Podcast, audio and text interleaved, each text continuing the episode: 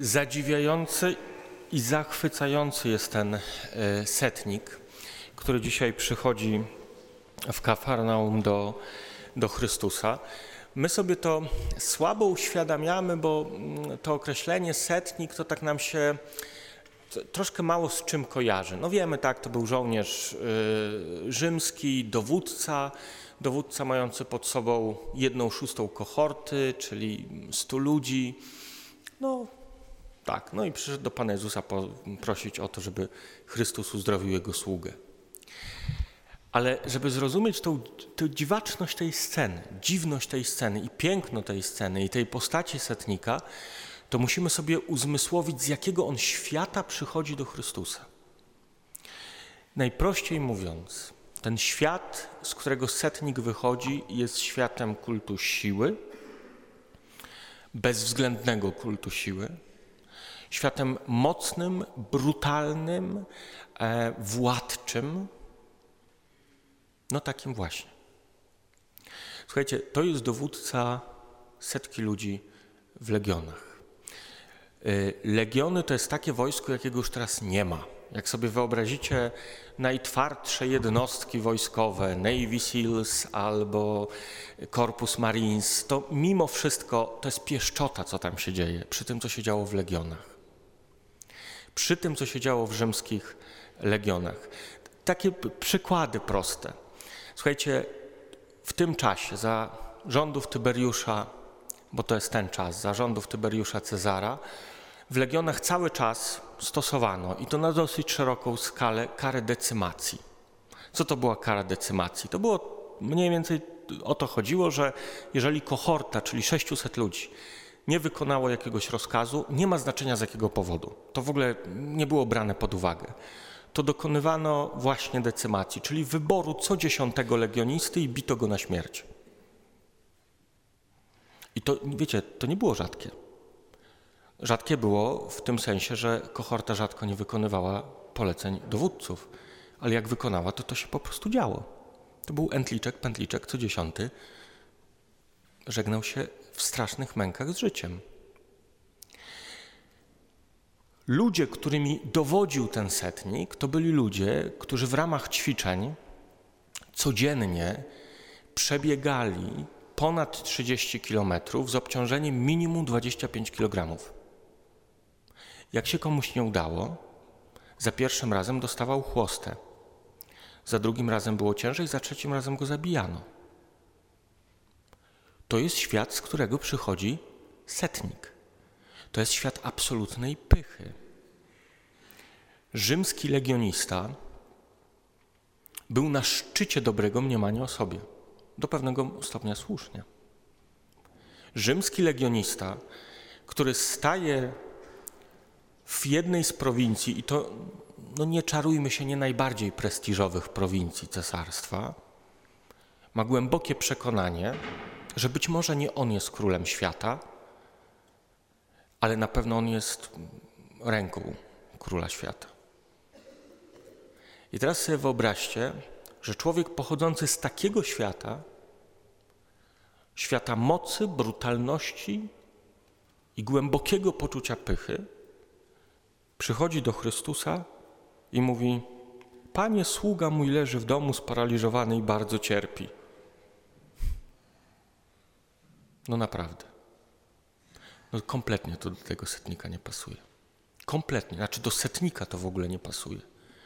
A jeszcze później, jak Chrystus mówi, że przyjdę i uzdrowię go, to ten setnik odpowiada: Panie, nie jestem godzien, abyś wszedł pod mój dach, ale powiedz tylko słowo, a mój sługa odzyska zdrowie, bo i ja choć podlegam władzy, mam pod sobą żołnierze, mówię temu idź, a idzie, drugiemu przyjdzie, przychodzi, słudze zrób to, a robi.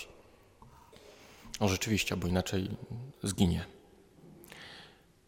Ten człowiek przychodzi do Chrystusa i nie dość, że prosi o uzdrowienie swojego sługi, mógł ich mieć na pęczki. Umiera jeden, będzie drugi, nie ma sprawy. To jeszcze do tego okazuje wobec Chrystusa niezwykłą pokorę. Chcę na to zwrócić Waszą uwagę, bo na początek Adwentu nie bez powodu, nie bez powodu staje nam przed oczami postać poganina i cnoty pogańskie, moglibyśmy powiedzieć, które albo inaczej, cnoty, które mogą nas przyprowadzić do Chrystusa, albo dać nam kontakt z Chrystusem, pomimo tego świata, albo pomimo tego świata, który w sobie nosimy. Pierwsza rzecz to jest po prostu to, co nazywamy miłością bliźniego, a co możecie nazwać byciem dobrym dla ludzi. I to wbrew temu, co nas otacza. Wbrew temu, w jakim świecie żyjemy. My nie żyjemy w świecie brutalnej musztry wojskowej, ale żyjemy w świecie brutalnej konkurencji. Nie wiem, czy trudniej było być dobrym dla innych wtedy, czy trudniej jest być dobrym teraz. Ale my też przychodzimy z takiego świata, w którym zasadniczo nie jest cenne to, żeby się zajmować innymi ludźmi. Ten setnik przychodzi ze świata brutalnej musztry, my przychodzimy ze świata brutalnej konkurencji. Czy potrafimy, to jest bardzo proste pytanie, czy w tym świecie potrafimy się zatroszczyć o kogoś w taki sposób, jak on się zatroszczył o swojego sługę? Druga rzecz, czy w tym świecie, który zasadniczo jest niespecjalnie nastawiony na zaufanie, potrafimy powiedzieć Chrystusowi: Wierzę Ci. Dlaczego? Bo wierzę sobie. Wierzę, że Twoje słowo jest sprawcze, bo moje słowo jest sprawcze. Jak ja coś mówię, że będzie, to będzie. Wiecie, nam często nie dlatego jest trudno uwierzyć Panu Bogu, że w Niego nie możemy uwierzyć, tylko że nie mamy doświadczenia, że potrafimy sobie uwierzyć. Mówię, że zrobię, a nic się nie dzieje. Obiecuję, że będzie, nic nie będzie. Mówię, że będę wtedy i wtedy, nie mam ni wtedy i wtedy. Nie? No jak ja później mam uwierzyć Panu Bogu, który mówi swoje słowo? Jak ja mam uwierzyć, że to słowo się stanie, jak ja nie mam tego doświadczenia, że słowa się stają?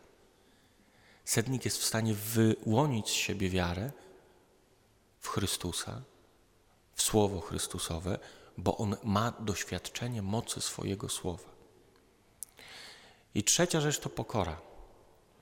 Naprawdę my bardzo często przychodzimy do Pana Boga tak, jak przychodzimy do galerii handlowej. To znaczy z takim, wiecie, z takim momentem roszczenia w sobie. To jest to, co ojciec Mirek wczoraj na konferencji, znaczy na kazaniu y, rekolekcyjnym mówił, że bardzo często jest tak, że my mamy takie, takie poczucie, powinno być szybciej, powinno być lepiej, powinno być taniej, powinno być jakoś tam. I czasami do Pana Boga przychodzimy z czymś takim.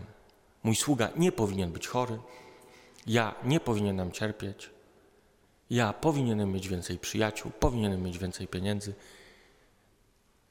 I dlatego nam tak trudno się jest przebić z prośbą: Panie, przyjdź. Popatrzmy dzisiaj na tego setnika i obudźmy w sobie te trzy rzeczy. Zwykłą dobroć dla ludzi, którą być może trzeba przebić przez to, co nas otacza i świat, w którym żyjemy. Zwykłą dobroć dla ludzi, zatroskanie o drugiego człowieka. To po pierwsze. Po drugie, moment mocy słowa. Żebym ja wierzył w Słowo Boże, muszę wierzyć w swoje Słowo. Wiecie, to jest dobry moment adwent, ćwiczenie. Te wszystkie nasze postanowienia adwentowe to jest właśnie to, to jest nasze Słowo. Czy jesteśmy w stanie za tym pójść? Czy, czy rzeczywiście będziemy mieli po tym adwencie takie poczucie, mówię sobie idź i idę? Mówię sobie zrób to i robię to? No i trzecia rzecz to pokora. No rzeczywiście, naprawdę warto przyjść do Chrystusa i powiedzieć: Panie, proszę Cię, przyjdź. A nie, Panie, już powinieneś być. Albo dlaczego jest tak, jak jest, a powinno być inaczej, kiedy Ty jesteś. Módlmy się dzisiaj, myślę, że spokojnie możemy powiedzieć nawet za wstawiennictwem tego setnika, jest to postać niezwykła. Poganin, Rzymianin, żołnierz, twardziel, który zachował w sobie dobroć dla ludzi, zachował w sobie pokorę i zachował, miał poczucie, głębokie poczucie wiary w to, że słowa mogą nieść za sobą rzeczywistość, mogą się stawać. Prośmy dzisiaj o to, abyśmy stali się udziałem tej Jego wiary i tej Jego świętości.